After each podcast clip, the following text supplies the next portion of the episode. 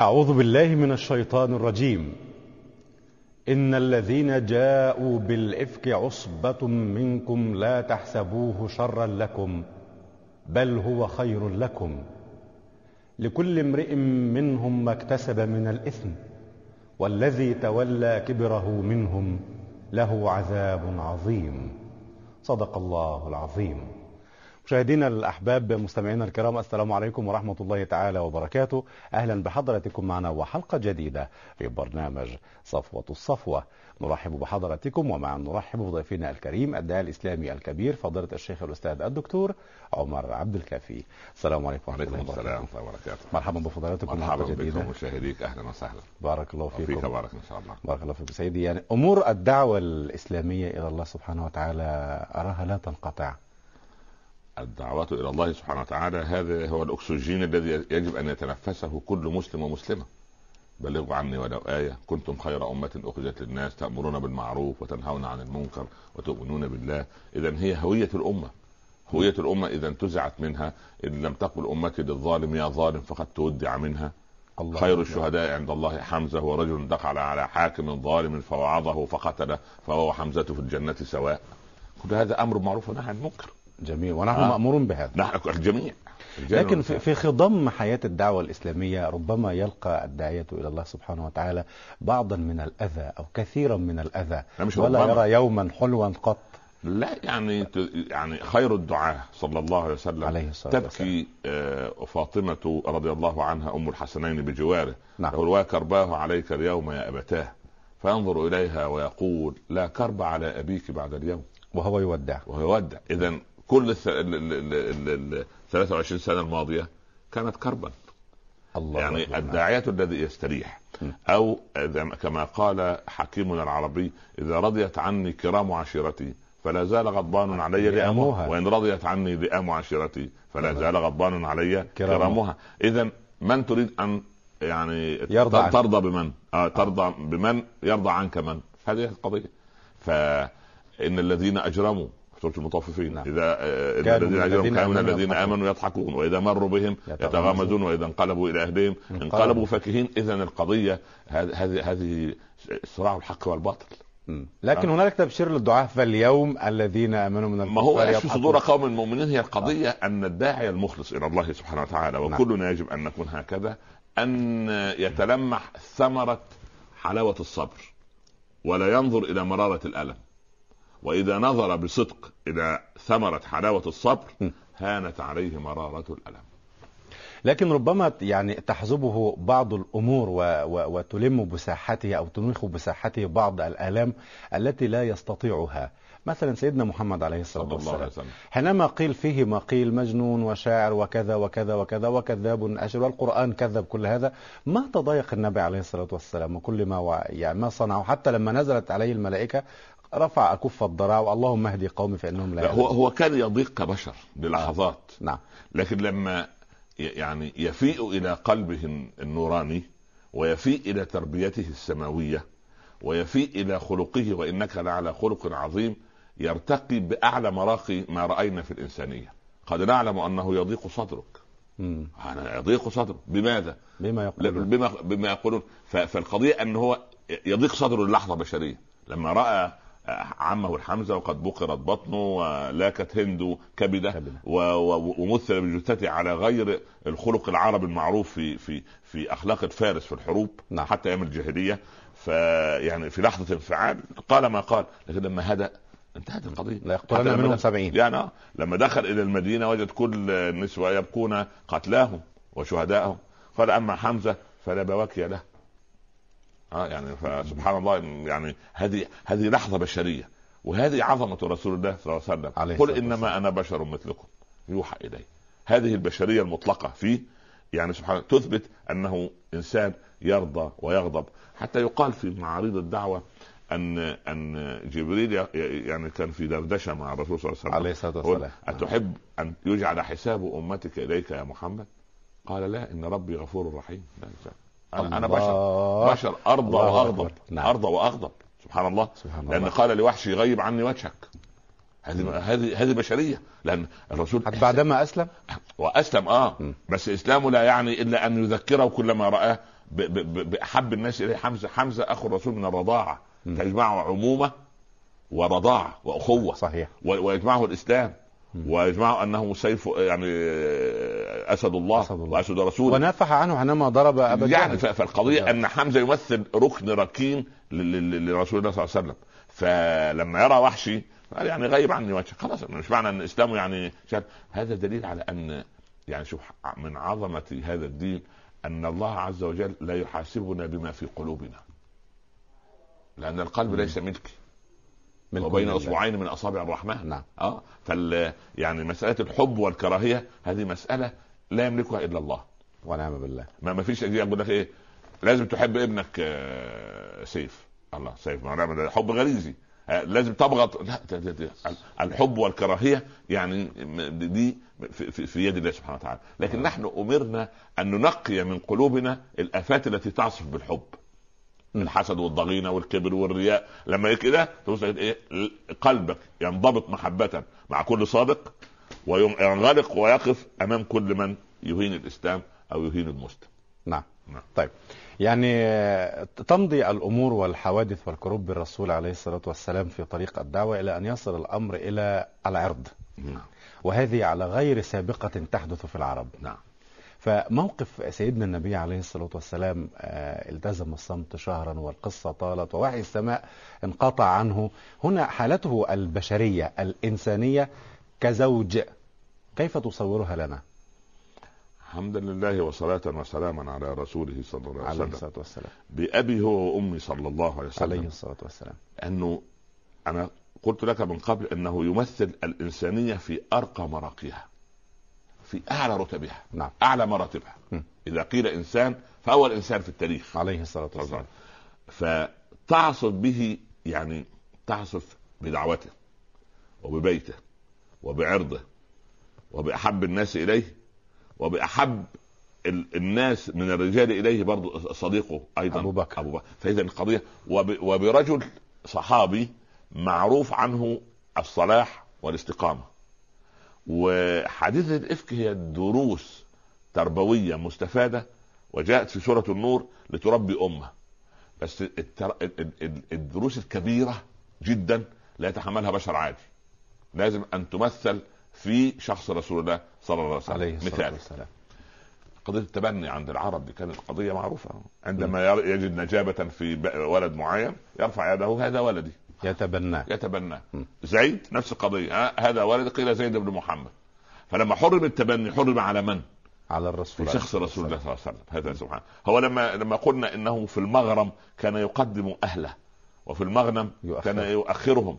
فلما يجي في الربا يقول أول ربا أضعه ربا العباس بن عبد المطلب ألا وإن كل دم في الجاهلية موضوع كله ألا وإلا أول دم أضعه دم ربيعة بن الحارث بن عبد المطلب. إذا يطبق على بدأ بنفسه. فهو في قضية أيضا الاختبارات الكبيرة الله يربي الله هو الرب سبحانه وتعالى وهو الذي يربينا على موائد كرمه. فالرب يربي أمه في شخص رسول الله. انظر إلى عظمة القرآن عندما يتحدث عن نساء النبي يا نساء النبي من يقنت من كنا وتعمل صالحا لله وتعمل صالحا. فيقنت هذه يخاطب بها المذكر. صحيح. لأنها تعمل بعدها مؤنث. نعم. طب يقنت ازاي؟ يعني لا أحد يجيد القنوت مثلما يجيده رسول الله صلى الله عليه وسلم وكأنه ملتصق بقضية القنوت.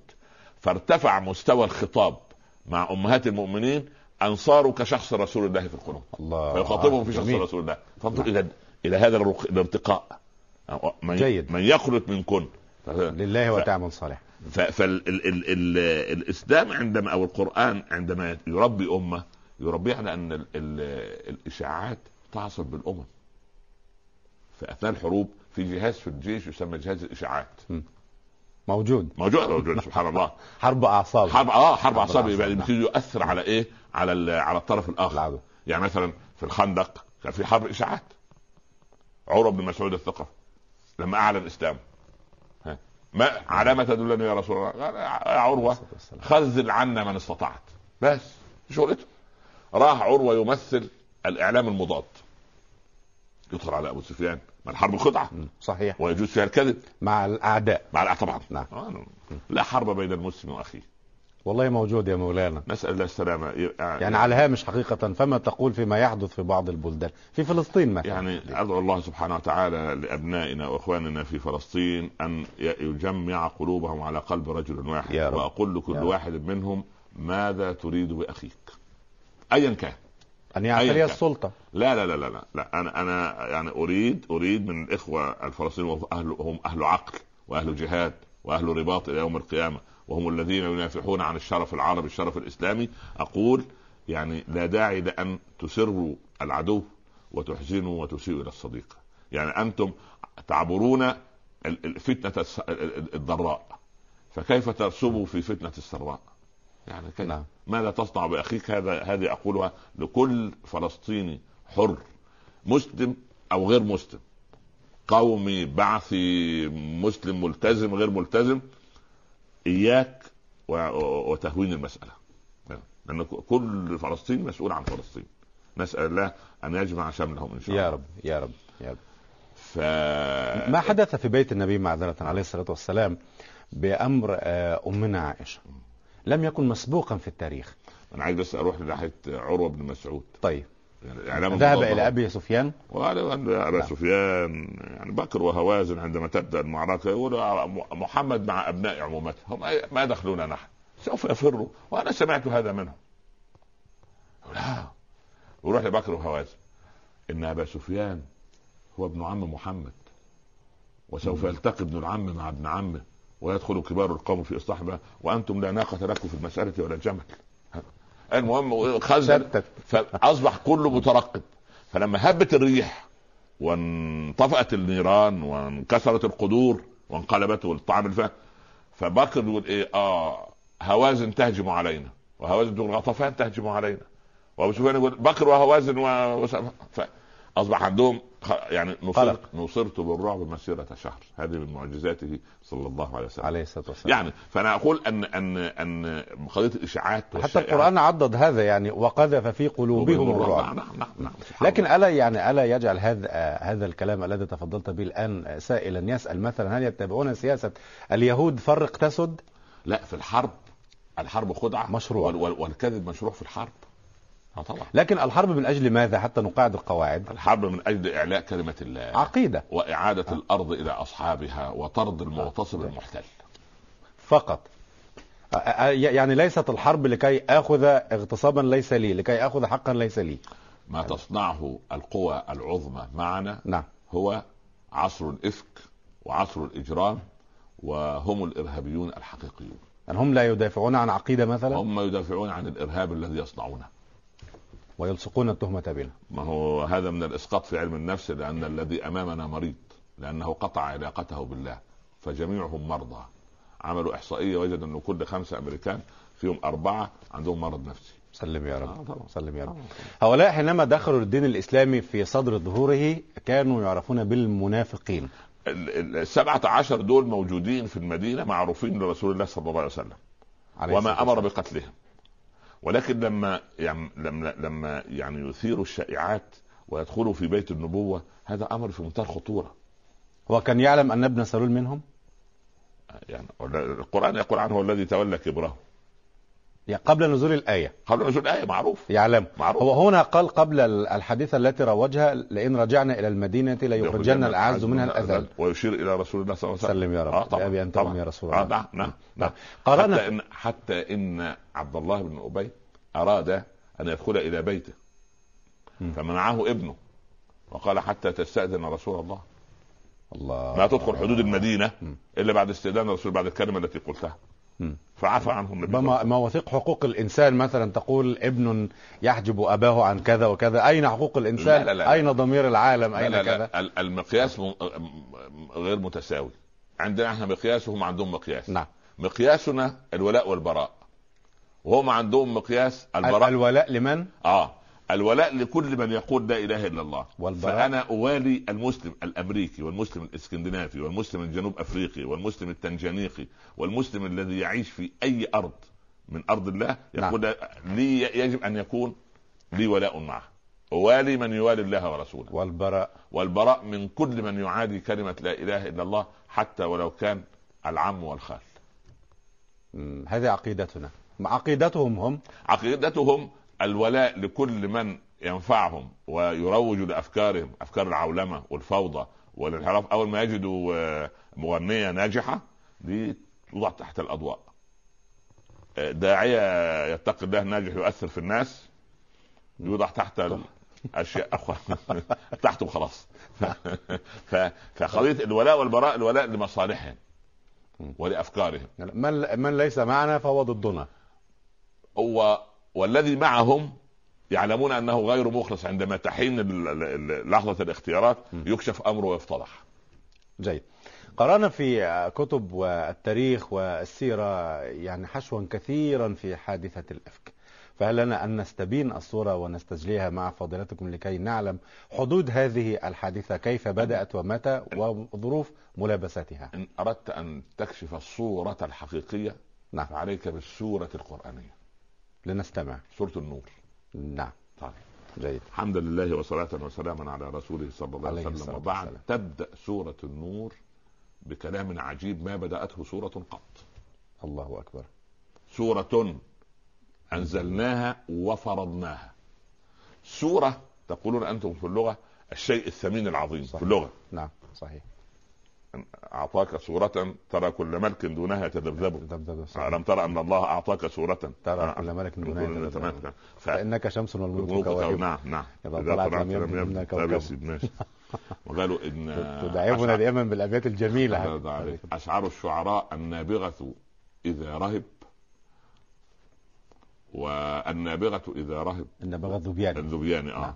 وامرؤ القيس إذا ركب, وزهير إذا رغب القبائل في بعضها. يقولون هكذا. أنتم اللي تقولون. نتعلم من ربنا يبارك فيكم يا مولانا. ربنا يكرمك. السورة تبدأ العجيب أن سورة أنزلناها, تقولون في اللغة هذا مبتدأ وخبر. صحيح. جملة مفيدة. صحيح. سورة أنزلناها. ما معنى سورة أنزلناها؟ يعني كفى أن الله هو الذي أنزلها فخذ ما فيها لأنه كلام الله. نعم. معناه كده. سورة أنزلناها زي وليه ما هذا ها هذا قرار جمهوري. مش قرار جمهوري ده ايه؟ مبتدا وخبر. صحيح. يعني طبق ما فيه. مش كده؟ لا تحتاج الى طبق ما فيه. هذا قرار جمهوري المحذوف مفهوم. صحيح سليم. تمام صح. يعني صح. سورة أنزلناها. طيب سمعنا وطاعة يا رب. سورة انتهت سليم. سورة أنزلناها. ويقال أن تقولون أن النكرة لا تبدأ أبدا بها الجملة العربية. صحيح. كيف يبدأنا؟ ولا يجوز الابتداء بالنكرة ما لم تفد كأنت زيد النمرة. عليك الألفية كده. فيقول لك أن يعني هذه سورة أنزل تقديرها كده. هذه سورة أنزلناها. ولعظمة السورة اسم الإشارة اللي يبدأ به كمعرفة حذف ومفهوم من هذه السورة. وفي قراءة سورة أنزلناها. قراءة سورة. أنزلنا سورة حتى قال اللغويون أنزلنا سورة أنزلناها. تقديرها كده. يعني على غرار وقرآنا فرقناه عن البداية. سورة أنزلناها مبتدأ وخبر جملة مفيدة خلاص. نعم. سورة أنزلناها وفرضناها. وفي قراءة وفرضناها. فرضناها أي قطعناها فنزلت نجما. لأن القرآن كله نزل منجما. صحيح. لأن فيها آداب وأحكام عجيبة. إذا تحجب لعمر بنقول علموا نساءكم وبناتهم الغزلة وسورة النور. تتحجب إيه دخل عمر يقول كده؟ سورة النور دي فيها كل الآداب التي العالم كله الجماعة بتوع البروتوكول لما ينظموا, لما تدخل أنت في وليمة رسمية ها كده الرأس الكبير على يميني مش عارف فلان ولا ده قواعد اتيكيت. صحيح. وبعدين يعلموا أولادنا بتوع الفندقة, ولما تقدم كوب العصير والشراب ضع يدك مغلولة إلى ظهر عياذ بالله رب العالمين. يغل يده ولا يبني بتحط يدك يقول لك هو الاتيكيت كده. نعم طيب. وينسحب بخطوتين الى الوراء لا يدير ظهره. سبحان الله. وبعدين لازم الملعقه مش عارف على اليسار والشوكه مش عارف ايه والسكين. ترتيب عجيب. وخلاص واقتنع الناس ان دي انا لا اعيب ولا انا اصف بس فقط. نعم. عشان بس الاخوه بقول لك يعني الشيخ هي اداب خلاص. نعم. لو رحت لسوره النور وانا اريد من ابنائنا الباحثين بدل ما يقعدوا يشوفوا ده جلبابه قصير وده جلبابه طويل وده لحيته مهذبه وده مش لحيته وان مش عارف اللي فلان اللي ركبه العفريت واللي ركب الهوا في الجن والكلام من ده. لا، يبحثوا ويشوفوا. نقول ايه؟ هذا هو التشريفات الاسلاميه، مش في نظام اسمه نظام جيد. هذا المصطلح جيد، التشريفات الاسلاميه يعني في ضيف كبير جاي لي انزلوا الناس منازلهم، كيف نستقبله؟ كيف النبي صلى الله عليه وسلم كان إذا صافح أحدا لا يسحب يده إلا إذا سحب الذي أمامه. هذه تشريفات، هذا اتيكيت، هذا بروتوكول. صحيح. كان يوزع عينيه ووجهه على الحاضرين حتى يظن كل صحابي في الجلسة أن الرسول ما اهتم إلا به. هذا بروتوكول. لكن نترك الكبير مولانا، يعني لابد أن تكون أعيننا على الكبير فقط، على الرئيس فقط، وما دونه من الحاشية لا لا لا لا نهتم به. أنا أقول لك التشريفات الإسلامية. تقول التشريفات الوضعيه لما خلاص هذا واقع. لا ده واقع في الارض. خلينا احنا ايه، خلينا نطالع. طيب بركه الله، احنا فوق ان شاء الله. فهذه هذا البروتوكول. حكايه الاولاد لما يبلغوا الحلم، ايه العظمه بتاع الاسلام دي؟ يبقى يطرق على باب ابوه وامه. قال ابو هريره يا رسول الله استاذن على امي، لكن لسه العرب لسه فيهم جفاء، معقول امي استاذن عليها؟ قال اتحب ان تراها عريانه؟ الرسول ايضا يكلم ابا هريره لما تيجي الولد دلوقتي من ابناء النوادي في الدول اللي هي الام نفسها طالعه نسيت تلبس وخرجت، فبيقول له ارى عريانه، ما هو شايف عريانه اصلا، هي نسيت تلبس قبل ما تخرج وخرجت، ما هو عريانه اصلا. سبحان الله، تضحك عليا. نسيت تلبس قبل ما تخرج. انا والله ده ابن سبحان الله، اول ما اشوف حاجه يقول والموت يبعثهم الله. لا اله الا الله، ان الله والنبي راجعون في امور غريبه. هذه تعليم اسلامي يا شيخنا، اللي هي ايه؟ ان الام تخرج وتنسى ان تلبس. لا ولا عربيه ولا قيميه ولا والله سبحان. طب ليه الغرب حتى لما يصور على فرجنا امنا مريم عليه السلام او رضي الله عنها ام سيدنا عيسى، ليه يصورها بحجاب؟ ليه؟ طب ما تخليكوا زي ميري، ما ميري مش بيسموها ميري، صحيح خلاص. طب خليك زي امنا كانت نبيه، امنا مريم لا يعني لكن ذكرت مع الانبياء يعني ما شاء الله عليها، من المفضلات لكن امه صديقه. نعم، لكن لماذا تظهر هكذا ويجلونها بحجابها؟ صحيح. طب ليه ما تتبعها؟ طيب ما انت مش تبعها. عجيب، لمسه طيبه، امور عجيبه. واحد مثال، سورة أنزلناها وفرضناها، إذا أصبحت كل آية في سورة النور فرضا. طيب أنا أود أن أقف مع فضلاتكم عند اللفظ ألم ينزل الله تبارك وتعالى القرآن كله، وألم يفرض القرآن كله على المسلمين؟ لا، احنا قلنا إن القرآن كله ليس فرائض فقط، قلنا إن القرآن في قصص، في أمثال، قصص السابقين واللاحقين والحاضرين. وحادثة الإفك قصص؟ لا، بس قصة فيها تربوية. القصة القرآنية قصة تربوية كلها، ما فيش قصة. الله قد سمع الله قول التي تجادلك في زوجها وتشتكي إلى الله والله يسمع تحاوركما إن الله سميع بصير. سورة المجادلة، خولة وأوس بن الصامت. هذه قصة، ولكن لها ليست بخصوص الإيه السبب. القصة بعموم اللفظ لا بخصوص السبب. الله يرضى عليه. فتعمم على كل لما يجي الهلال بن أمية لما لعن زوجته والذين يربون أزواجهم ولم يكن لهم شهداء إلا أنفسهم، هذه قصة. هذه قصة، لكن تنزل فيها إيه؟ أحكام وعبر تشريع. لما سيدنا موسى قال أصحاب موسى إننا لمدركون، ما هي قصة. قال كلا إن معي ربي، يبقى بيروي قصة إيه؟ قصة اليقين، قصة التوكل. يعني هنا تنتقل من كونها مجرد قصة إلى مسألة عقيدية عند كل مسلم، مسألة تشريع. عبارة عن يعني قضية الولاء والبراء وتمكن عقيدة لا إله إلا الله داخل العبد. هذا هو القصة القرآنية. صحيح. فكل آية وكل سورة، كل آية في كتاب الله عز وجل أو كل آية في سورة النور بالذات عبارة عن فرض واجب تنفيذه. خلاص. طيب بدأت السورة بهذا المنطق، ثم تكلمت عن مرتكب الفواحش، ثم تكلمت عن مسألة القذف. سوف نأتي لحادثة الإفك. كان هذه بس التوطئة لمفتتح السورة. نعم. إن الذين جاءوا بالإفك، قلنا إن الإفك هو الكذب المتعمد أو أقصى درجات الكذب، أشده أعظم. إن الذين جاءوا بالإفك عصبة منكم، من المسلمين. أيوة، عصبة منكم. يعني ما جاش اليهود وعملوا المشكلة دي. من العصبة؟ العصبة هي الطائفة من الناس التي تواطأت على أمر ما، سواء خير أو شر. هم هنا في حادثة الإفك محددون، أربعة معروفين. نعم. حسان بن ثابت. نعم. مصطح بن أثاثة. نعم. حمنة بنت جحش. وابن سلول. ما ابن سلول ده الزعيم. نعم. أربعة عندنا.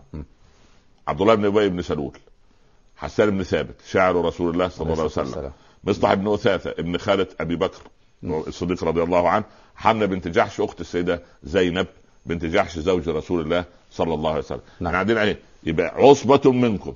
طيب على ما تدل هذه الكلمة عصبة منكم؟ يقول إن الذين جابوا الإفك مجرمون. لا، العصبة منكم أفكون. إذن هناك ما زال خلل في الصف الإسلامي. سلم يا رب. خلل. لماذا؟ لأن الخلل الذي حدث مع عبد الله بن جبير في يوم أحد، لما أوقفه النبي صلى الله عليه وسلم مع 50 من الرماة، قالوا لا تتحركوا، انتصرنا أو هزمنا، إياكم أن تتحركوا من مكانكم. فلما وجدوا الجولة في صالح المسلمين ما الذي حدث؟ تركوا أماكنهم. هذا العصيان دخل في الصف الإسلامي فعاتبه رب العباد. لما شافوا كده قلتم أن هذا كيف يحصل الهزيمة لمسلمين موحدين واللي يهزمهم مشركين ملحدين؟ قل هو من عند أنفسكم. يبقى هزيمة الأمة الآن من الأمة نفسها. يبقى ثغرة عبد الله بن جبير عملت إيه؟ اتسعت. نعم. فطلع فينا إيه؟ طابور خامس. ده مش خامس بس، طلع فينا طابور 9 والطابور 100 وطابور 500. سبحان الله. نعم. وأصبح الإسلام يحارب من أهله، وأصبح يحارب من داخله.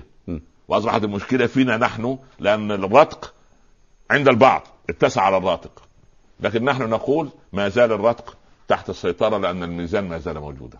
نعم. من باب الأمل يعني. طيب. الرتق الثقب طبعا. مش انتوا في اللغة تقولوا اتسع الرتق على الراتق، يعني يعني الخياط مش عارف ايه الرفة، مش عارف يرفي بتاع الثقب الثقب اتسع هيجي يلمه فعايزه كده. شوف الحديث يقول ايه؟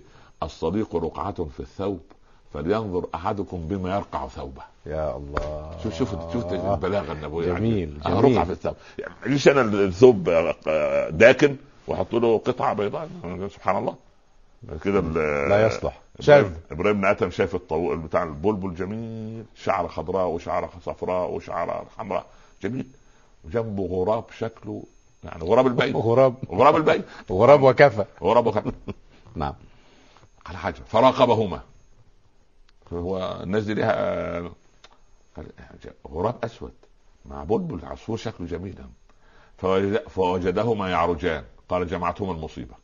أصل جمعت على ده في هدف. وهذا تعريف الأمة. صحيح. الأمة عند الناس اللي بيتكلموا مش عارف لغة واحدة، لا، الأمة في الإسلام هي من يعني لها عقيدة واحدة.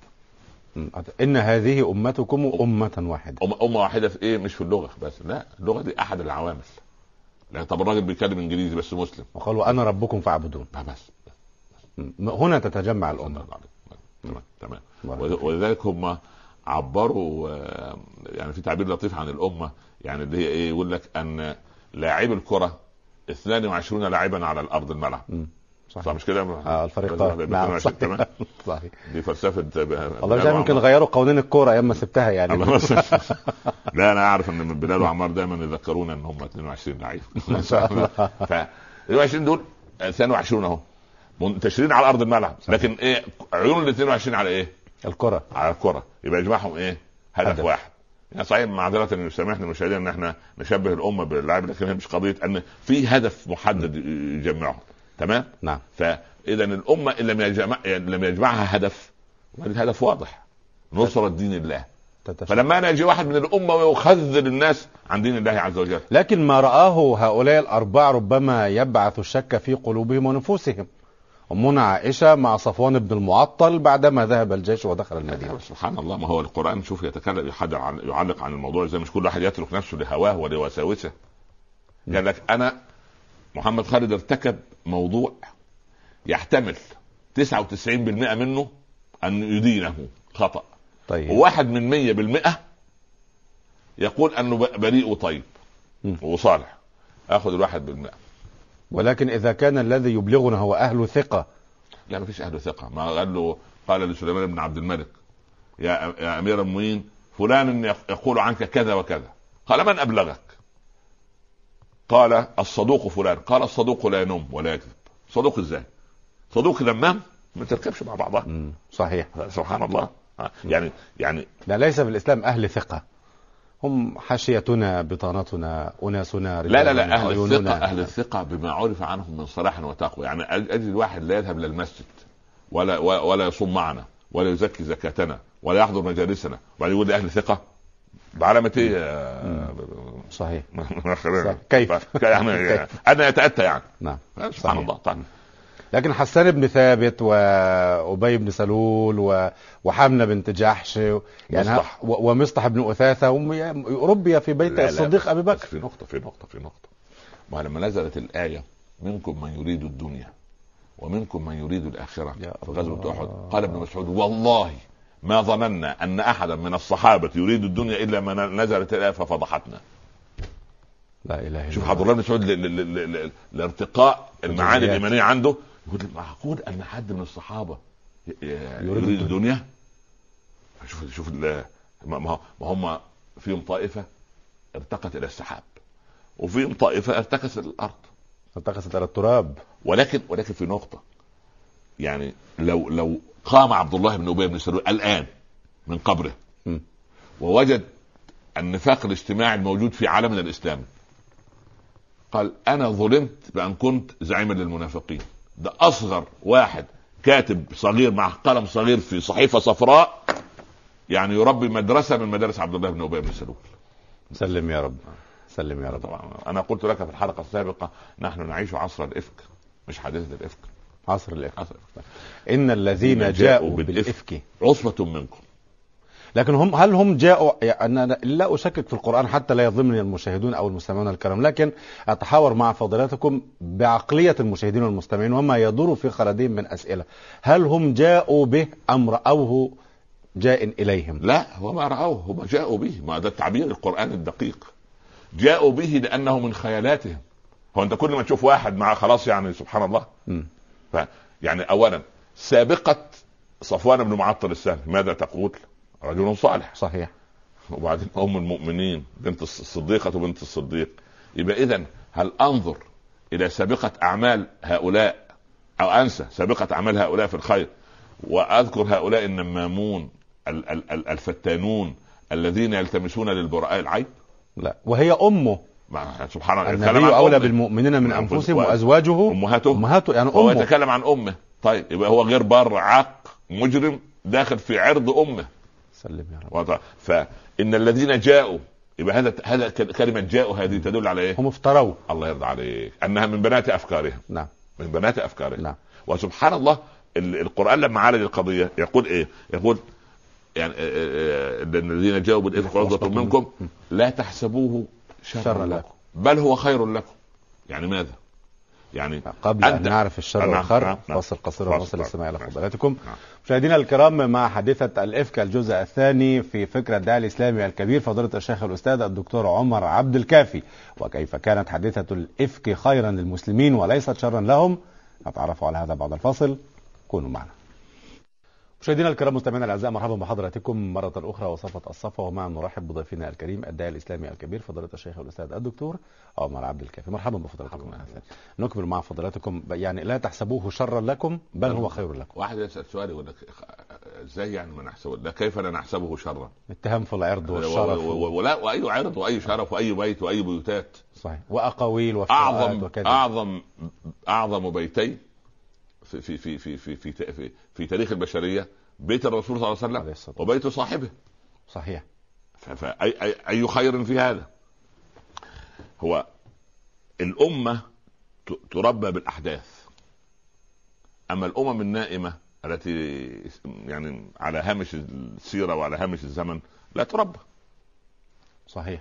يعني مثلا أقول لك شيء، دائما نقول الأمم الجادة هي التي تتسلى. يعني إيه؟ يعني ما يجي اليابانيين ويقول احنا عايزين نعطي 3 أيام اجازه للشعب الياباني، بارك الله فيه، لازم يتسلى، بيشتغل 24 ساعه ينتج. لكن لما انا الموظف عندي في بعض البلاد العربيه وجد ان الموظف يعمل 27 ثانيه، طب ياخد اجازه على ايه؟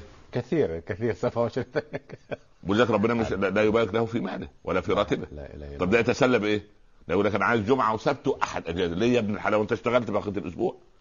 فالامم الجاده تتسلم، يعمل دورات اولمبيه ماشي، لما يعمل حفل ترفيه رفع شويه عن شعوبه تمشي، لكن احنا عايشين مرفهين ليل نهار ونايمين في العاده. وبعدين لو قلنا لكل شيء نملكه عد من المكان الذي جئت منه، ما نملك الا جلودنا وربما الامريكا فيها ربعها ولا شيء. الله اكبر يعني. فكيف ياتي الخير في هذا الموقف؟ لولا القرآن يقول لا تحسبوه شرا لكم، لا تحسبوا هذه القصة شر، بل هو خير لكم لما سوف ترون من مغبة هذا الكلام حتى ينضبط الصف مرة أخرى. يعني أبونا آدم أخطأ أثناء التدريب، الأجساد كلها حلال عليك والأنواع المشروبات دي حلال ما عدا هذه الشجرة، فأخطأ ساعة التدريب فما كان شرا له بل كان خير للبشرية. سرعة التوبة كان خير البشرية، لأن أنا إذا أكلت من الشجر أرجع أتوب وخلاص. صحيح. فهي كده نفس القضية، لا تحسبوه شرا لكم بل هو خير لكم. لكل امرئ منهم ما اكتسب من الإثم. طبعا اللي قذف القاذف، أولا إذا قذف إنسان إنسانا وجاب 4 شهود، نعم خلاص، جه أقاموا عليه الحد، شاهد من 4 لا والله يا جماعة أنا ما كنتش متأقل، لا يقام الحد، نفرض أقيم ورجع بعد الحد 80 جلدة، ده في قضية القذف. نعم. لكن لو جاب 4 شهود تثبت القضية. خلاص الجلدة إذا كان محصن تمام. إذا كان محصن وقتل جه بعد كده واحد منهم قال لا والله أنا كنتش متأكد بصراحة، ورجم حتى الموت. تمام. نعم. عليه ربع الدية، بمعنى أنه قاتل، السبب في قتل، والذي رجم هذا ومات حسبوه على الله شهيد. لا حول ولا قوة إلا بالله. حقيقة كبيرة. لا القضية دي مش، ولذلك قضايا القذف أنا أرجو من الدعاة والعلماء والوعاظ في المساجد والأئمة والخطباء دلوقتي عشان نمسك ألسنتنا عن الناس. الله هو اتهامات الناس كده الله لا ليست اتهامات مولانا، معذرة الإفصاح لصدر الدقيقة، ليست اتهامات. هنالك أجهزة معنية بهذا الكلام، وهنالك بعض الأمور الأمنية تتناول هذه الموضوعات، وهنالك أهل الثقة الذين قلت لفضيلتكم هم لا يكذبون بالنسبة لما ينقل إليهم الأخبار. جميل. وهذا للنشر، خليك معاك هذا للنشر، يعني حتى يحضره الرعية وحتى لا يأخذون بك، حتى لا يأخذوا بكلامه. وإذا خرج أن طلع عن الرجل ده بريء، ما احنا نقول حسان بن ثابت شاعر الرسول، وحمنة بنت جحش هي من هي، وابن سلول كان ينافح مع الرسول عليه الصلاة والسلام وكان يرى ظهره في الصلاة دائما، ومصطح بن أثاثة في بيته كانوا مقربين من الرسول. حينما يقولون شيئا لا يعجب الرسول يكون جاءوا بالإثم وجاءوا بالإفك وجاءوا بالكلام. هذا لا يعجب الرسول، هذا لا يرضي الله عز وجل، هذا رجما بالغيب. ألم يقول الرسول لحسان قل وروح القدس معك؟ ما جميل. لكن هذا رجل الغيبة، هو قبل الواجب يأتوا ب4 شهداء لم يأتوا. كان هذا تشريع موجود؟ لا التشريع من الواجب يجيب 4 شهداء. أيوة يجيب هذا 4 شهداء وهم 4. نعم وهم 4 وما رأوا شيء، دوم تناقلوا الموضوع، هم كانوا يروحوا يزوروا الناس في البيوت ويثيروا الإشاعات. الله أكبر. ويثيروا بالبلة في المجتمع. سلم يا رب. الله ده اللي بيخون اسرار دوله، يعني خيانه كبرى عظمه. تقدر انت تعتدي على موظف اثناء تدريس عمله؟ لا مستحيل. صعب تعتدي على بيت رسول الله صلى الله عليه وسلم وتاخذ في عرضه ويترك الامر هكذا؟ لا. لكل امرئ منهم ما اكتسب من الاثم والذي تولى كبره منهم له عذاب عظيم حتى وان اقيم عليه الحد. من الذي تولى كبره؟ من عبد الله بن أبي. هل معنى تولى كبره يعني تولى اتبع هواه؟ لا ماشي. تولى طبخ الموضوع وتضبيط كبره، يعني اللي هو يعني يضخم المسألة. الله أكبر. وده قال لك إذا أقيمت الحدود، وده تقام في أشرف الأماكن، قال لك فإن كان في مكة يقام في المسجد الحرام، وإن كان القاذف في المدينة يقام في داخل المسجد النبوي بجوار منبر رسول الله صلى الله عليه وسلم، وإن كان في المسجد الأقصى يقام تحت قبة الصخرة، وإن كان القاذف غير مسلم يقام في كنيسته أو بيعته أو في بيت النيران لأنه عنده مقدس. شوف الإسلام عجيب، القيم الفقهية أغرب من الخيال، يعني شيء يقف الإنسان مبهوت كطفل يتعلم. نعم الإسلام ده رب أمة، ولكن الأمة تركت التربية تماما. أنا واثق مش يعني أنا أعلم أن كثيرا من الناس لا يعرفون إيه حدود القذف ولا القاذف ولا إيه الحد ولا الشروط ولا الضوابط ولا سبحان الله العظيم. فالمسألة خطيرة. ما هو القذف؟ لنقف. القذف هو اتهام إنسان بارتكاب الفاحشة دون بينة، والبينة أن يأتي بشهود أربعة. هذا سبحان الله. والشهود الأربعة بتعتيم القضية والحفاظ على بيوتات الناس وسمعة الناس. ما هو مستحيل يأتي بأربعة شهود. يأتوا شاهدوا كذا وكذا. ولذلك الله عز وجل سبحان الله العظيم إدراء الحدود بالشبهات. حديث الرسول. نعم إدراء الحدود بالشبهات، يعني والله يعني أي شبهة أي المهم. الخطأ في العفو خير من الخطأ في العقوبة، ونقول هذا للحكام وللرعاة للشعوب. الخطأ في العفو خير من الخطأ في العقوبة، لأن ساعة عند لحظة الاختيارات لن نجد من يقف بجوارنا إلا أهلنا وشعوبنا. صحيح. لابد الناس تقف بجوار بعضها. تمام. لولا إذ سمعتموه، القرآن هنا إيه؟ هذا للأمة الإسلامية، للأمة كلها بقى، الممثلين في هذه الحالة في أهل المدينة. لولا إذ سمعتموه يا صحابة حديث الإفك هذا ظن المؤمنون والمؤمنات بأنفسهم خيرا. يعني إيه؟ يعني هل تشك أنت في عائشة؟ لا أبدا. زي ما قالت زوجة أبو أيوب الأنصاري، قالت عائشة خير مني. وصفوان بن المعطل السهمي خير منك يا أبا أيوب. فكيف نتكلم في هذا الموضوع؟ كيف؟ ظن المؤمنون والمؤمنات بأنفسهم خيرا. يعني لسابقة عائشة في بيت النبي وبيت الصديق، وسابقة صفوان بن معطل السبت. يعني أنا أشوف واحد 20-30 سنة رايح المسجد وجاي من المسجد وقال والله هذا فاسق منافق. أما فين حديث الرسول إذا رأيتم الرجل تعتاد قدماه المسجد فلا تشكوا في صلاحه. وأنت عشان تترقى وتاخد درجة تفضل ورا محمد خالد تكتب فيه تقارير خطأ عشان أنت أين تذهب من الله عز وجل؟ لا حول تروح فيه بالله. تروح فيه من الله سبحان الله. فالكارثة هنا كبيرة. كثير موجود. إذا هبطنا إلى أرض الواقع نجد هذا مترجم. أخذنا في القصة ما إحنا سبحان الله. يعني. كثير يضار بهذا الموضوع مولانا من الصحافة ومن الصحفيين ومن بعض الجهات الإعلامية، وهم مصدقون لدى قطاع كبير من الناس. والله يعني يا أيها الذين آمنوا إن جاءكم فاسق بنبأ فتبينوا. هو يقول هذا ليس فاسق، هذا الرجل بتاعي كويس خلاص. الثقة لا ينم ولا يكذب. هل رأيت بعينك؟ غير نعم. هل معك شهود ثلاثة؟ غيره. عمر بن الخطاب وقف على المنبر وقال ما بالكم إذا رأى عمر أو أمير المؤمنين رجلا وامرأة يصنعان كذا أيقيم عليهما الحد؟ قالوا نعم يا أمير. أقول عمر بن الخطاب لما يشوف مش يقيم الحد لا يكذب، لو الدرة في يده على طول ما مجهزة سبحان الله. قال علي أمع أمير المؤمنين شهود ثلاثة؟ قال لا. قال إذا نقيم على أمير المؤمنين حد الفرية والبهتان. فتفتر على الناس وأنت عشان قاعد على الكرسي قاعد فيه. وكم من جرائم ترتكب باسم الكرسي هذا. أنت عمر أصحاب الكراسي مصدقون دائما عند الرؤساء والخلق. يجب أن نتقي الله رب العالمين، لأن أنا قلت لك من حلقتين الحساب يوم القيامة فردي، حسابه فردي. صحيح. لكن في البرنامج في صفوة الصفوة نؤصل الأصول ونضع القواعد أو نقاعدها. ما هو معيار الثقة الذي يأخذ به من بيده الأمر؟ أنا إذا كنت رجل أتقي الله، رجل أخاف الله عز وجل، نعم. إذا وليت مديرا لمكتبي أو سكرتير لي أو معين لي في أعمالي، نعم. أختار واحد على نفس الوتيرة.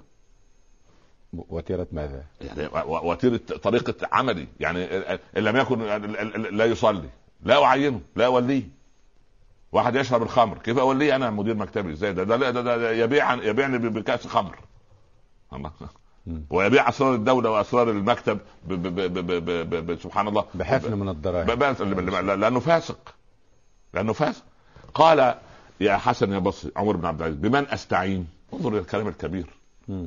أنا عايز شوية مستشارين لي يعني بالضبط كده، وانا امير المؤمنين هو يطلب عايز مستشارين، لكن يطلب من هذا سؤال وجيه. ما هو ده مدير مكتب، ما كان مزاحم اللي هو سكرتيره الخاص. مزاحم ده كان يطلع عنين عمر بن عبد العزيز ماسك بيت المال. يقول له اعطيني راتب لشهرين يا مزاحم. يقول له هل يضمن امير المؤمنين ان يعيش لشهرين؟ تطويل الامل يا امير المؤمنين. ما تسكت في ايه؟ اسكت، خد الرباعات واسكت، ما يعطيه ولا يعطيه، يذكره يعني يفنشوا يفصلوا. فيقول الحسن البصري بمن أستعين؟ قال أهل الدين، أما أهل الدين فلا حاجة لهم بك، وأهل الدنيا لا حاجة لك أنت بهم.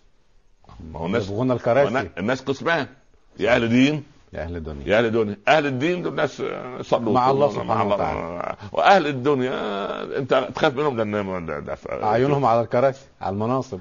قال إذا كان أهل الدين لا حاجة لهم بي، وأهل الدنيا أنا لا حاجة لي بهم، قال عليك بأهل الشرف، أولاد الناس، أولاد البيوتات، فإن شرفهم يمنعهم من الخيانة. يخاف على اسم القبيلة، خاف على اسم العائلة، خاف على سيرة أبوه الله يرحمه، خاف على سمعة خاله، خاف على عمه الكبار الرجل المحترم اللي الناس بتسمعه. لكن أهل الشرف في الشريعة الإسلامية لها تكييف خاص. يقول مثلا أنا ابن باشا، لا معلش، ده وهذا ابن عامل بسيط ليس بأهل الشرف. لا لا لا، ما هو معيار الشرف في الإسلام. لا لا لا، أولا الأعمال في الإسلام كما قال في زمن الحجاج جالسين مع بعض كده شوية شباب بيتفاخروا، نعم، أنا ابن رئيس الشرطة جاي، وقال أنا ابن خازن بيت المال، أنا ابن وزير المالية، نعم، وأنا ابن أخت أمير المؤمنين، في ولد مسكين. قال وأنا ابن الرجل الذي أسجد الله له ملائكته، آدم. الله، أنا ابن آدم. جميل. شوف جميل. شوف لأن عمر كان يقول علموا أولادكم الأدب، الأدب يعني البلاغة والشعر والكلام والسياق. سبحان الله، فالكلمات الطيبة دي تفتح ولهذا أنا توقفت مع فضلاتكم عند مفهوم الشرف، لأن مفهوم الشرف الآن بين ظهرانينا الآن اختلف. لا لا لا، هو أبوه وزير، هو وزير، هو من القادة، من السياسة، من كبار كذا، من رجال الأعمال، من الملط، هو ابن شرف. لا لا لا لا، لو كان مع هذا صاحب خلق ونرى منه صوابا ونرى منه صلاة ونرى منه تقوى ولا يظلم أحدا، نعم، هذا الشرف كله جمع فأوعى، إذا كان في معية الله سبحانه. إذا كان، أما سبحان الله الله إذا تنكب الصراط اللي خلى يعني مهيار الديلامي كان بيفخر أنه من سلالة كسرى ولكنه مسلم. يقول أعجبت بي بين نادي قومها فمضت تسأل بي، تسأل عنه يعني، نعم، لا تخالي نسبا يخفضني، أنا من يرضيك عند النسب، أهل يستولوا على الدهر فتى وبنوا أبياتهم في الشهب، وأبي كسرى على إيوانه أو في على إيوانه ينفع يعني على إيوان، أين في الآباء أب مثل أبي، قد ضممت المجد من أطرافه، سؤدد الفرس ودين العربي. هذا شيء طيب. لا الرجل يعني لكن قدم النزعة أيضا يعني دعوها فإنها منتنة، ولا أحب النزعة، أنا لا أحب يعني لا أحب شغلة الجنسيات، يقول ده هذا شامي، هذا عراقي، هذا مغربي، هذا أمريكي، تجمعنا الجنسيات. لا إله إلا الله محمد رسول الله. لما نجي نقرأ في المصادر التاريخ صهيب الرومي، لا لا فلان الحبشي، لا لا دي التعريف. لا أتدري من والد اسمه صهيب؟ فدول صهيب الرومي. صهيب الرومي الله، لكن أنت عارف نسب أبو لهب من أبي لهب إلى مضر وعبد، صح ولا لا؟ صحيح. لماذا صنعه الناس؟ ما نشوف الحديث بقى، من بطأ به عمله لم يسرع به نسبه. شوف الكلام جميل. صحيح. لولا إذ سمعتموه ظن المؤمنون والمؤمنات بأنفسهم خيرا وقالوا هذا إفك مبين. كان من الواجب يا مسلمين لما تسمعوا هذا الكلام فهذا إفك.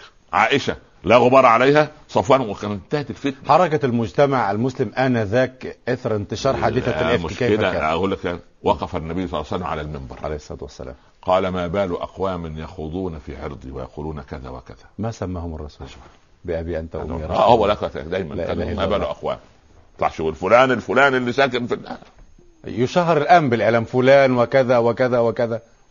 فوقف سعد بن معاذ وهو زعيم الأوس، نعم، قال والله لو كان من الأوس يا رسول الله لقتلته. في إزاي يخوض في عرضك يعني دون أن يعرف من هو مثلا، ربما يكون كبيرا عندنا. ما هو عبد الله، ما هو عارفين، ما هو عبد الله بن أبي، الكل عارف من الذي نشر القصة معروفة، نعم، من الذي بدأ القصة. والآن لو عبد الله بن أبي بن سلول ده من الأوس أنا كنت قتلته.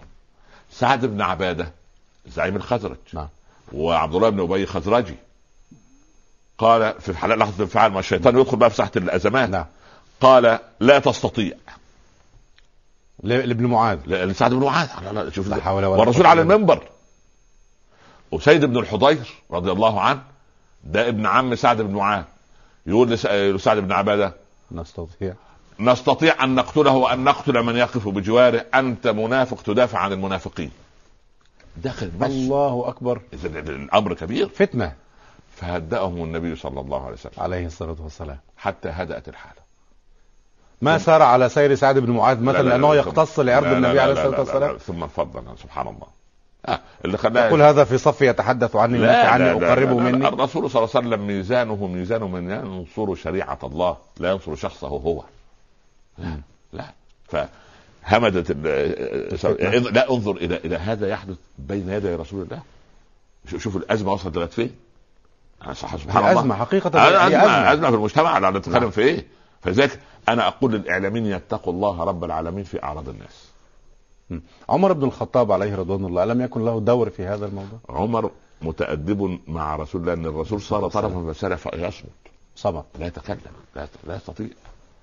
أنت تتكلم عن من؟ تتكلم عن من؟ لم يصدر عن أمهات المؤمنين كلمة واحدة في كل كتب التاريخ أبدا.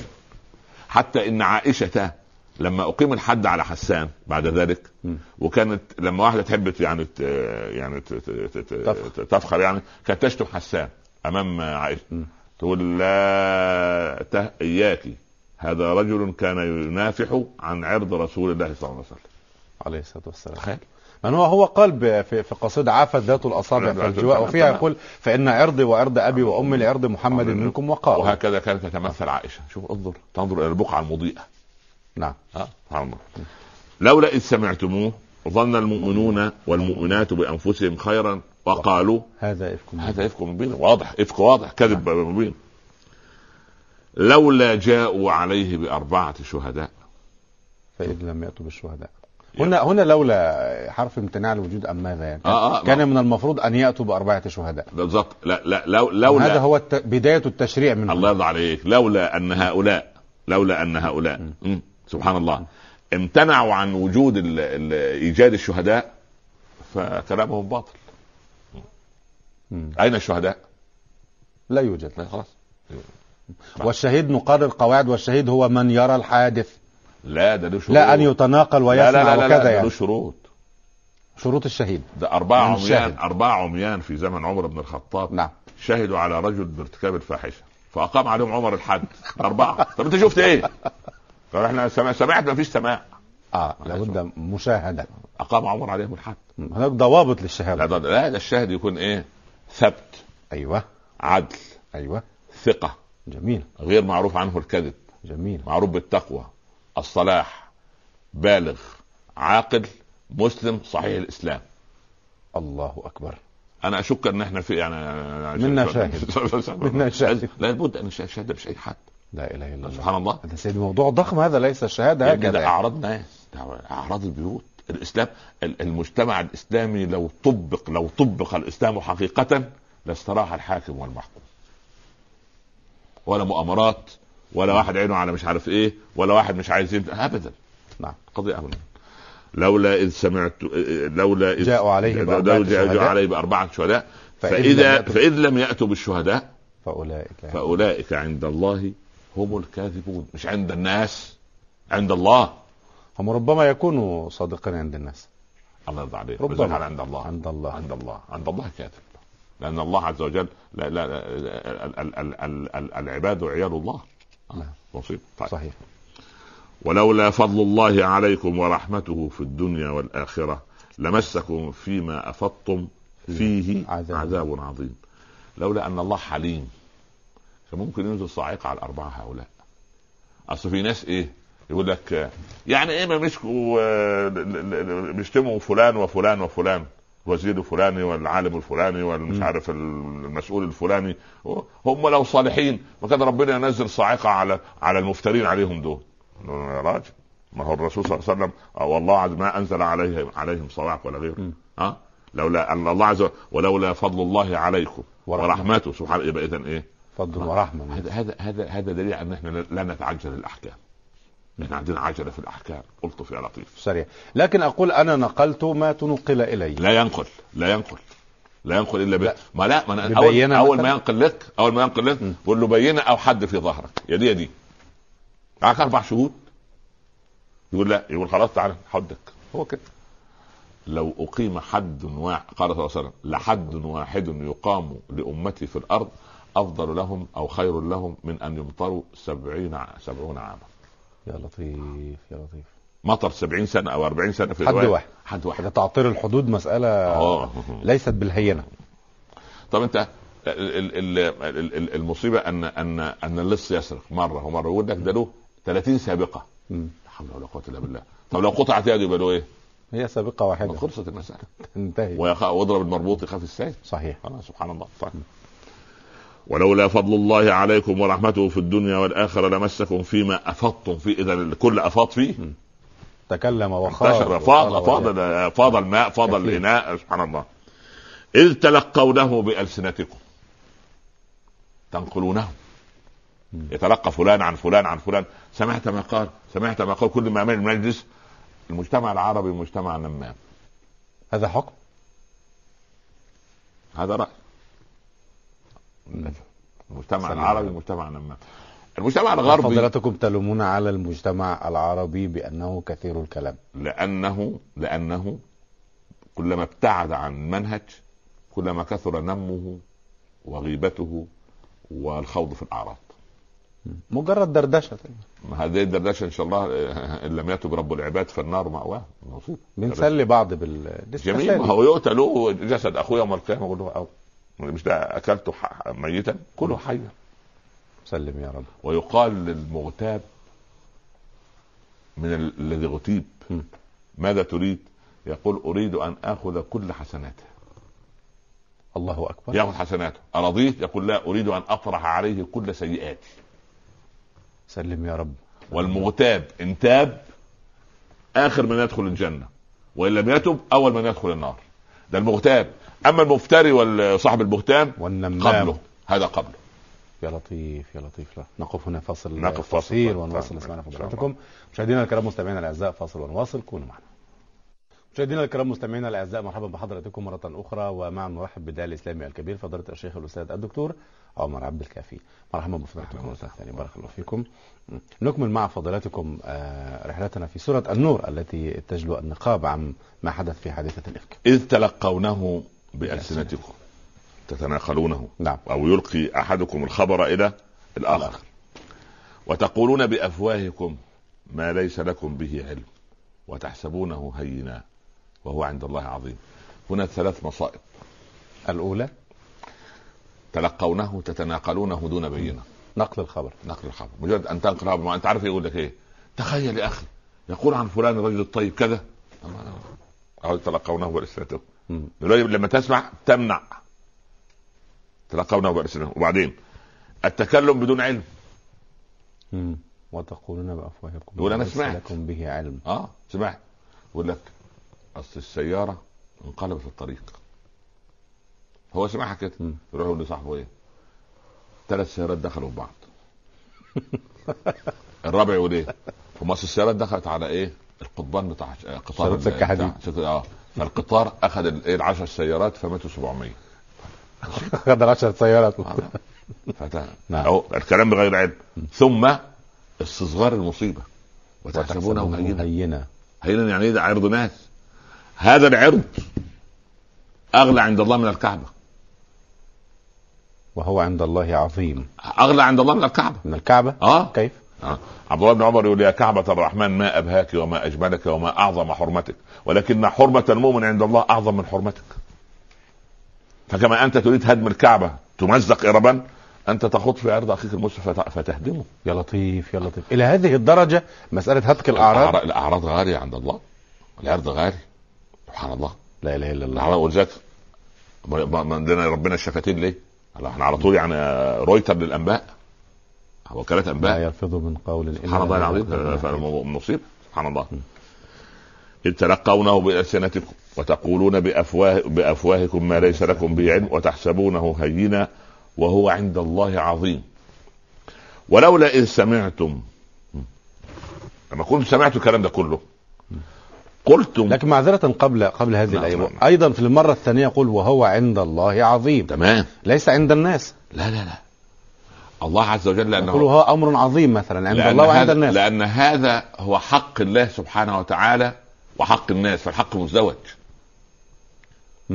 الحق مزدوج. لأنه ربما لا يعلم صاحب الفضيحة الفضيحة. الكلام يتنقل من خلف ظهره. طب زي ما حصل مع أمنا عائشة قعدت شهر ولا تدري ما الذي يحدث. سبحان الله. والناس تتنقل الكلام. طب هنا الأفضل أن يذهب إليها الخبر أم أن يحجب عنها؟ يحجب. هو من الواجب كمجتمع. وتلوكه الألسنة. هو من الواجب كمجتمع مسلم يقوم أهل الحل والعقد والعقلاء يا جماعة الخير ما ليس هناك بين حرام. هذا كلام لا يتناقل. يقولوا ما فيش دخان من غير نار. وحتى لو انت مالك بالنار والدخان سبحان الله، انت شاغل نفسك بالناس ليه؟ يعني تعالى عامل لي فيها شيخ وداعيه وقطب وامام وكل حاجه. جميل. تعالى هو نقب، هو هذا المتكلم هذا نقب عن قلبه، هو نفسه الخائض هذا، وليس فيه حقد ولا حسد ولا ضغينه ولا خوف من الناس وخوف من الغد وكل الأمراض الاجتماعية والنفسية والدينية موجودة في قلبه. لو شغل نفسه بها ما شغل نفسه بعرض أخي المسلم. طيب هل طبق صفوان بن المعطل وأمنا عائشة حديث الرسول عليه الصلاة والسلام تجنبوا ما وضع الشبهات لما قال للصحابيين على رسلكما إنها صفية؟ طيب درأ بنفسه أو تجنب موضع الشبهة. طيب. هل صفوان بن معطل تجنب هذا الموضوع؟ لا، صفوان عندما كان منفردا في الصحراء جاء بأم المؤمنين عائشة وضعها في هودجها وما رأى منها شيئا، ثم سار أمامها ما كلمت وما كلمها. هي قالت ما كلمت. لا، فلما دخلت إلى المدينة من في الهودج قال أم عائشة خلت الجباب الله. يعني كيف يرد وكيف يتكلم يعني الله. والإنسان عند سئل من في الهودج سئل فصدق الخبر. نعم. خالد ذه أنا واحد البريء خالد ذه. لو أنه إنسان آخر ماذا كان يقول؟ لا أحد. هو كان في فريق التفتيش الدولي عن الأسلحة النووية. لا ولا حد يفتش وراه سبحان الله. لكنه صادق. لكن تصرف صفوان بن المعطل تصرف صحيح لما صدقه الله عز وجل. نقر قاعدة هنا بعد إذن فضلتك أنها أمه. هذه قاعدة هي أمه. خلاص هي أمه. لأن ربما يتخذها بعض النساء وبعض لا كل ما هو صفوان يوصل السيدة عائشة. لا هذه المنزل. هو محرم لها. هو محرم. جيد. أحسنت. عندما رأوها على حدود العراق قال لها أحد الجمل يوم المؤمنين قال كيف تخرجين دون محرم؟ قال كلكم أبنائي. أنت فيه أنا أم ده كله. صح. سبحان الله. ولولا إذ سمعتموه قلتم ما يكون لنا أن نتكلم بهذا سبحان الله. هذه الآية تهزني والله. العجيب كلمة سبحانك. هو يتحدث عن حديث دنيوي. تمام. إيه دخل مجال الانتقاص والعياذ بالله من قدر الله سبحانه وتعالى. لا سبحانك يعني إيه؟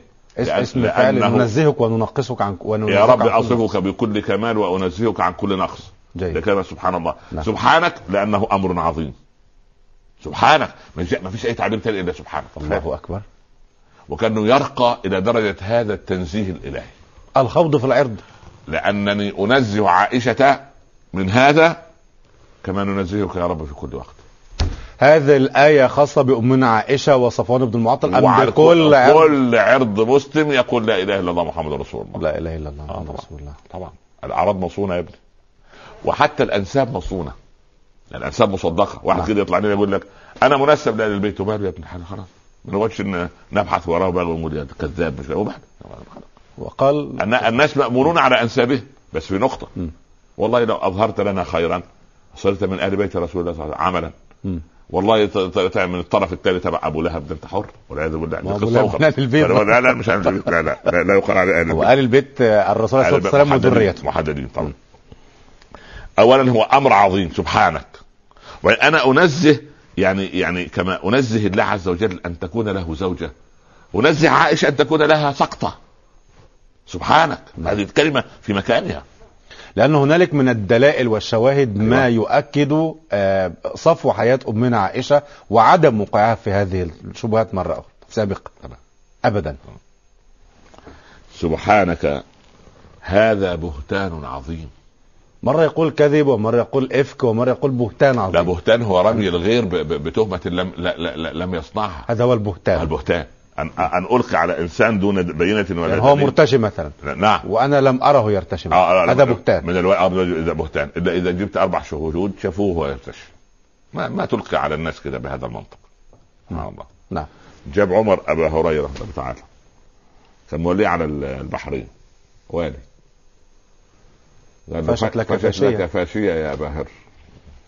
قال من التجارة يا أمير المؤمنين. قال إن الوالي لا يتاجر. قاعدة. طبعا. إذا لم يتاجر الوالي فمن يتاجر؟ عمر قال هذا اسكت. معناه نريد أن نفهم ولا يا ابني. إذا لم يتاجر صح الوالي من يتاجر؟ خلاص يا ابني يتاجر. بيده الحل والعقد والقوانين والجمارك. الله يعينه. أعانه الله. ربنا يعينه إن شاء الله. هذا شرع لا يتاجر الوالي. ماذا يصنع إذا كان الأجر الذي يتقاضاه مثلا من الرئاسة لا يكفي؟ لا من واجب الدولة تعوضه. أبو بكر الصديق ألم يتاجر؟ أبو بكر الصديق كان يذهب إلى السوق. لا بعد ما تولى رايح السوق رايح فين أبو بكر؟ قال له هل تمنعني خلافتكم من تجارتي؟ قال عمر نعم تمنعك. كيف تتاجر أنت راجل حاكم تروح تتاجر تشتري ما حد يقدر يقول الكوب ده بكام؟ يعطيه محمد خالد ب5. ولا والله ده هدية. عبد الله بن عمر كان يتاجر. لا عبد الله بن عمر لا. ورأى واديا من الإبل عمر بن الخطاب ماذا صنع عمر بها؟ وما هو حق أن يتاجر. ابن الوالي يتاجر. نعم. فلكن ضمها عمر ضموها لبيت المال. قال الإبل إبل يا أمير المؤمنين. قال لا يقول الناس دعوها ترعى إبل ابن أمير المؤمنين دعوها تشرب إبل ابن أمير المؤمنين. لا الله أكبر. لا سبحان الله. ما أبو هريرة كان لديه منطق. أبو هريرة قال البوم عزله. يعني أبو هريرة هو من هو أيضا. أصل عمر ما عندوش أبو هريرة. أبو هريرة عنده كتاب وسنة. وماذا عند أبو هريرة؟ فأبو هريرة يتاجر. أنا أتاجر أمير. فظن الموضوع سهل. فلا لا تتاجر. فثبت له أنها تجارة فعلا. نعم. ولم يستغل منصبه. فقال عود أبا هر خلاص ارجع. بيدلعه يعني دلله عشان يعني يرضى عنه كده خلاص. قال لا يا أمير اعفني أقلني. قال كيف؟ قال أقلني يا أمير المؤمنين. أنا خلاص أنا أقلوني يرحمكم الله. ففيه الله أكبر. فقال عد أتريدون أن أحملها وحدي؟ قال أنت حر فيما تصنع. تمالك أنا إحنا مالي بيك أنت تحملها. قال لقد تولاها يوسف ابن يعقوب اجعلنا على خزائن الأرض وأنت تسيبني وحدي. قال يوسف صديق ابن صديق نبي ابن نبي كريم ابن كريم. أبو هريرة الذي أمامك هذا عبد ابن أمة يشتم عرضي وتخوض فيه وتشك فيه ثم تعزلني والله لا أتولى ولاية الأبد. هذه عزة المسلم. هذه قوة قوة الإسلام. كان يستدل على من أين لك هذا ثم يقول له باشر عملك. لا أو يرفض. وذكر عمر يحصي على الوالي قبل أن يتولى ما يملك ويحصي عليه ماله بعد أن اللي هو قانون الذمة المالية. طبعا جاء به عمر بن الخطاب المدرسة. أين لك هذا؟ نعم سبحان الله. طيب ولولا إذ سمعتموه قلتم ما يكون لنا أن نتكلم بهذا سبحانك هذا بهتان عظيم. في نهاية القصة يعظكم الله أن تعودوا لمثله أبدا إن كنتم مؤمنين. مش يا عبد الله بن أبي ولا حسان ولا حمنة ولا يا مصطح. لا لكل من يقول لا إله إلا الله أن تعودوا لمثله أبدا. لا تخوضوا في عرض أحد. إن كنتم مؤمنين. هي إذا من ياخد ينتفع عنه صفة. هو إن كنتم مؤمنين ها لن يتكلم في هذا. فيتكلم في ما هم إن الشرطية. طيب شوية جواب شرط. فعل الشرط. طيب إن كنتم مؤمنين لا تتكلم. طيب إن تكلمت لست مؤمن. بس الله أكبر. صورة كلام خطير حقيقة يعني. يعني إذن لا يقف عند مجرد حتى حد القذف. على الأقل إقامة حد القذف يخرج من الإيمان. أين حد القذف هنا؟ نعم حد القذف ما تناولته الآية. لا ما هو جاي بعد كده جاي. هتيجي الأحكام. ويبين الله لكم الآيات والله عليم حكيم. ليه يبين الآيات؟ لأنه عليم بالضعف البشري وحكيم فيما يصنع لأنه يربي مجتمع. صحيح. سبحان الله بهذا المنطق. إن الذين يحبون أن تشيع الفاحشة في الذين آمنوا لهم عذاب أليم. إن الذين يحبون أن تشيع الفاحشة من المؤمنين أم من غير المؤمنين؟ من بني جلدة. ممكن أهيمة، لكن إحنا الأول إحنا بنربي مجتمع مؤمن. إن الذين يحبون داخل المجتمع. ما هو أنت لما تنشر هذه الأخبار يحصل إيه؟ يقول لك يا عم ما هو هذه الراجل صفوان الراجل الطيب الصحابي ما كده. صحيح. ويضاف لها من؟ الخيبان بتاع المانيكانات. لما؟ هو بنشر الفضيلة يعني؟ لما البنت تمشي كده وهي نسيت تلبس بقى مش ده برضه تشجيع الفاحشة؟ حرية يا ابني، احنا في سورة النور. وهل موجود حرية فضيلتك؟ هو الدين في اللبس، الدين في القلب. ده علاقة بيننا وبين ربنا. انت كده غياب عن المشاهدين، ما هو المشاهدين كلهم كده. انا هطلع جمعه اقدمهم يعني، ولا اقدمك انت ولا فين؟ اقدمني. لا اله الا الله. صحيح اقدمني. المهم هو هذا الكلام وقال دي حريه. انا بينه وبين ربنا عمار. انا بينه وبين ربنا عمار. خدعك العمار هذا له ميزان. ما ميزانه؟ ميزانه أن تتقي الله، وأن تحافظ على حدود الله، وأن تحل حلاله، وأن تحرم حرامه، وأن إذا رآها الرسول صلى الله عليه وسلم قال هذه حفيدة عائشة وحفيدة فاطمة وحفيدة نسيبة وحفيدة أسماء. إن الله لا ينظر إلى أشكالكم ولا إلى لا لا لا, لا لا لا لا الأشكال والأنظار بالمنظر عام، لكن في ضوابط شرعية. ضوابط شرعية أما سبحانه. أما ليه ما أنت ليه تأخذ زاوية واحدة ولا يضربنا بأرجلهن ليعلم ما يخفينا من زينتنا؟ حتى المشية القرآن حددها، المشية نفسها. إن الذين يحبون أن تشيع الفاحشة في الذين آمنوا لهم عذاب أليم في الدنيا والآخرة. يعني صنع المانيكان هذا يعذب أيضا؟ هو يعذب. هو عايش. عملوا إحصائية يقولوا أغنى ناس ما ماشي بقى. وجدوا أن أكثر الناس في العالم إحباطا ويأسا واكتئابا عارضات الأزياء، لأنهم عشان يحافظوا على وزنهن الخفيف ممنوع أنهم يأكلوا ويشربوا أثناء العرض قبل بيوم، فيأكلوا أوراق المحارم، عارف المناديل الكلينكس، الأوراق الورقية هذه بتعمل لهم حموضة وبتاع في المعدة، أمراض في المعدة، ويلخبط الأحماض الأمينية والأحماض المعوية والمعدية اللي جوا المعدة. وبعدين عملوا إحصائية وجدتهم أنه بينتحروا في الآخر. قل من حرم زينة الله التي أخرجها. أيوة زينة الله التي يرضاها الله. أيوة التي يرضاها الله، مش زينة الله في من تثير الغرائز. إن الله جميل يحب الجمال. أيوة يحب الجمال القلبي والجمال الخلقي والجمال السلوكي والجمال الإيماني والجمال على الاستقامة وإقامة شرع الله وإثراء حركة الحياة. هذا هو الجمال. نعم. والله يعلم وأنتم لا تعلمون ولولا فضل الله عليكم ورحمته، نفس القضية، وأن الله رؤوف رحيم.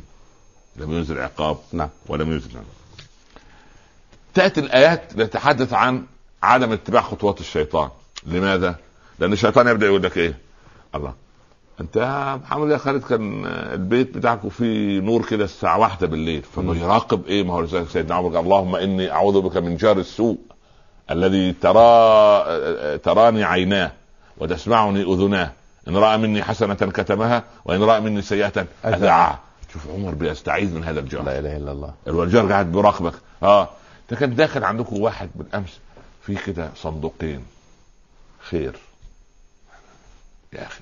يا سبحان الله. اطمئنان. يا ايها الذين امنوا لا تتبعوا خطوات الشيطان ومن يتبع خطوات الشيطان فانه يأمر بالفحشاء والمنكر. الشيطان ام الذي يتبع؟ هو الشيطان يأمر بالفحشاء والمنكر وانت تتبعه بقى. خلاص بقى تبعه. بعدين هو يبدأ الشيطان ازاي؟ كيف يبدأ يعني؟ يقول لك محمد خالد انا شفته راكب سيارة جديدة، فيبتدي غير كده ده خبر، فيبتدي خطوات الشيطان اللي قاعد جنبه يسأل يعني هو اللي راكب ولا كان مع حد؟ ده هو ده مسكين، ده راتبه ودريهمات، منين جاب السيارة؟ يا عم ربنا سطر على عبيده. ده ايه ولا كان مش اغتاب يا عم. الله يهدينا واياه يا عم. الله يرضى عليك. الله يكرمك يا عم. الله ما احبش اتكلم على حد. تفهم انت ايه؟ حرامي. ده اقل ما فيها. ده اقل ما فيها. سبحان الله. ده احتمال ما كنتش انت قتلت اليتيم واخدت فلوس امه في هذا المنطق. يا عم ربنا غفور رحيم الله يرضى عليك يعني. اذكروا الخير يا اخوان، اذكروا الخير. لا حول ولا قوه الا بالله. فهذه مصيبة. خطوات الشيطان وصلنا لفين؟ تمر على بيت جميل، الله بيت من هذا؟ ده سؤال مباح. ذكر الذين هم عن اللغو معرضون. أنا ما أعلم رسالة محمد خالد، ربنا يبارك له فيها، ربنا يكرمه، ربنا يوسع عليه، ربنا يقي شرها. هذا وديك، هذا استاهل. ونحن ليه ربنا مسلط علينا يعني خنازير الأرض وحثالة الأمم مش عارفين احنا من مع شيء. أولادنا اللي بيموتوا في فلسطين دول منين؟ احنا السبب. لضعف في قوة إيماننا نحن وتقصيرنا في حق الله سبحانه وتعالى. ما تجرأ علينا كلاب الأرض إلا عندما نمنا نحن. الله استأسد الحمل لما استنوا خلق الجمل. الله الجمل عمل ناقة، الحمل عمل أسد. صح. الله هارون الرشيد لما تصل الرسالة من نقفور ملك الروم قال له إلى ملك المسلمين سوف أرسل لك جيشا أوله عندك وآخره عندي. بيعمل له حرب نفسية. فهارون الرشيد قال لعامله اخرب الورقة، قلب الورقة، قال اكتب له من أمير المؤمنين. يعني. لا ورقته هو عشان ما نمسكش. من أمير المؤمنين عبد الله هارون الرشيد أمير المؤمنين إلى نقفور كلب الروم. أما بعد الجواب ما تراه لا ما تسمعه. عندناش احنا كلام. الله أكبر. أيوة لما الإيمان كده يقف. أية عزة تلك يقف الشرفة، السحابة تمر، ولا أمطري أو لا تمطري سوف يأتيني خراج. هتروح فين يعني؟ في الهند الخراج جاي، في المغرب سبحان الله، هتروح هناك جنوب، هتروح في أفريقيا أي مكان كله طبعا. كل الخراج جاي. سيدنا عمر لما كثر المال قال كثر الله الأموال إما أن نكيل لكم كيلا أو نزل لكم وزنا. عايزين إيه؟ نكيل بالذهب لما جاء من البحرين. قال ايه الكده نندي مكيال وندي موازين ولا كده نعطيكم السلام اللي يحط حجر وياخذ. ايه ده؟ ما شاء الله. ايه العظمه دي؟ اين ذهبت هذه الاموال بالمناسبه؟ تبخرت لما تبخر الخير من قلوبنا وصار كل واحد منا يرصد اخاه ولا يرصد عدوه. اسد علي وفي الحروب نعمه فتخاء تصفر من صفير الصفير. بعد ما كان انا واخويا على ابن عمي وانا وابن عم على الغريب، لا صرت لا مع اخويا ولا مع ابن عمي. صار انا ضد ابن عمي وضد اخويا، لكن لما الثاني يذل سبحان الله العظيم امام الاخر. انا مع الغريب على اخويا وابن عمي. للاسف طالما مصلحتي. ولولا فضل الله عليكم ورحمته ما زكى منكم من احد ابدا ولكن الله يزكي من يشاء والله سميع عليم. كل التربيه للمجتمع. نعم. خطوات الشيطان دي تمشي مع خطوات الشيطان. لماذا؟ أغلقه من الأول. هو قال خطوات بالجمع للدلالة على شيء معين. الله يرضى عليك. خطوة الشيطان مثلا. لا أصل الشيطان ليس له خطوة واحدة. لأنه له إيه؟ هيجي لك الأول من ناحية العبادة. يا عم أنت تعبان الله يعينك، طول اليوم في الاستوديو يا أخي نام وصل العشاء قبل الفجر يعني خلاص. هذه خطوة. الليل كله عشاء. خلاص. هذه إيه؟ ده ناحية العبادة. نعم. الناحية الثانية يقول يا أخي أنت تتعب الله يعينك.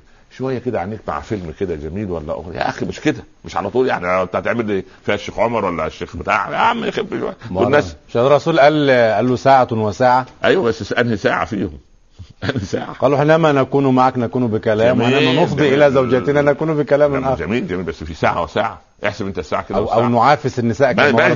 قال له طب ساعة وساعة تعالى الساعة كده. نعم. كان عمر يصلي بالمسلمين الصبح يقرأ في الأولى 100 من البقرة وفي الثانية 60 التي تليها ويقول أمرنا أن نخفف بالناس. عمر بن الخطاب والله لو عمر بن عبد الكافي قرأ بالناس 20 آية فقط 20 قالوا فإن منكم المريضة وذا الحاجة وخففوا بالصلاة. التخفيف قياسي يا ابني، التخفيف قياسي. هم الصحابة اشتكوا للرسول سألوا أبا حنيفة يعني. يا أبا حنيفة في كم تختم القرآن في كم من الزمن يعني كم من الزمن؟ قال تقصدون في الصلاة أم خارج الصلاة؟ الله طلع السؤال ايه ناقص.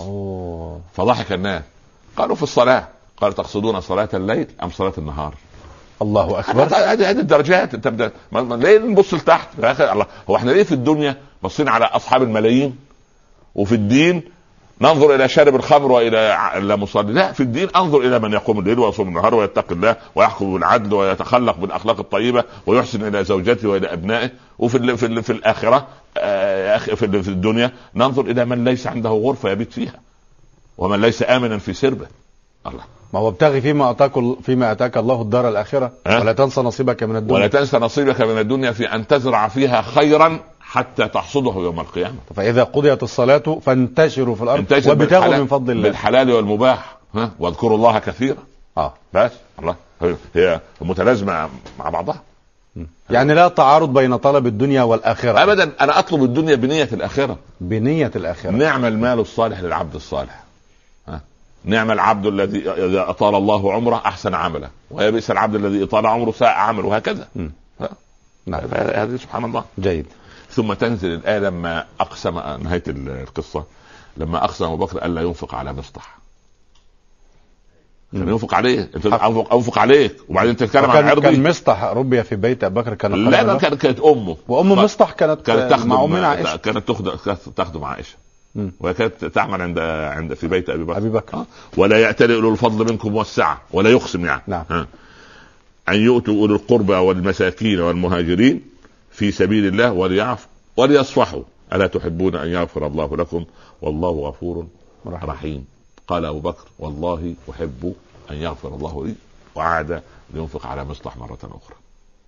وبعدين الصورة تدخل بعد كده في قتل المحصنات المؤمنات في عموم القضية. سنات إن شاء الله لا في حلقة يعني إن شاء الله. أنا أرى أن كده بس جمعنا قضية حادثة الإفك، وهي الحادثة التي هزت مجتمع المدينة وهزت بيت النبوة وهزت بيت أبي بكر، وعصف المسلمين عصفا، وأصابت الإسلام في مقتل.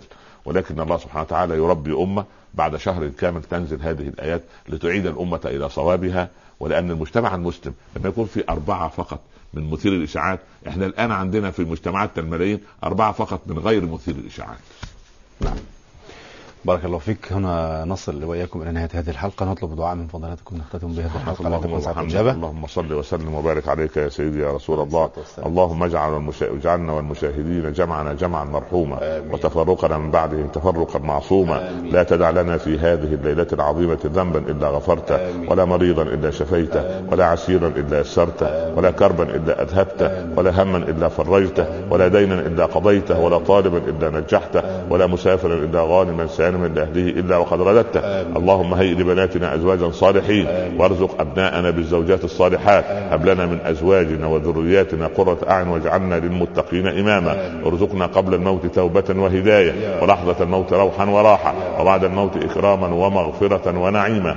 أكرمنا ولا تهنا، أعطنا ولا تحرمنا، زدنا ولا تنقصنا، كلنا ولا تكن علينا. نعوذ بك من دعاء لا يسمع، ومن عين لا تدمع، ومن قلب لا يخشع، ومن نفس لا تخنع، ومن بطن لا تشبع. ونسألك من الخير كله ما علمنا منه وما لم نعلم، ونعوذ بك من الشر كله ما علمنا منه وما لم نعلم. اللهم اجمع قلوب الفلسطينيين على قلب رجل واحد، واعد إليهم الأمن والسكينة والسلام يا رب العالمين. واعد إلينا المسجد الأقصى، وردنا إلى الإسلام ردا جميلا حسنا. اللهم ارقى دماء إخواننا في العراق، وارجع إلى العراقيين عراقهم يا أكرم الأكرمين.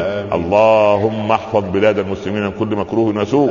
اللهم احفظ بلادنا وبلاد المسلمين من كل مكروه وسوء، واغفر لنا وارحمنا وأنت خير الغافرين. وصلى الله على سيدنا محمد وعلى آله وصحبه وسلم يا رب تسليما كثيرا. اللهم استجب وتقبل يا رب العالمين. شكرا لفضلاتكم ولأخوكم في حلقة قادمة إن شاء الله. مشاهدينا الكرام، مستمعينا الأعزاء، إلى هنا نأتي وإياكم إلى نهاية هذه الحلقة في برنامج صفوة الصفوة. أشكر حضراتكم، وباسمكم جميعا نشكر ضيفنا الكريم الداعي الإسلامي الكبير فضيلة الشيخ الأستاذ الدكتور عمر عبد الكافي. وحتى يضمنا لقاء جديد نستودعكم الله. شكرا لكم، والسلام عليكم ورحمة الله تعالى وبركاته.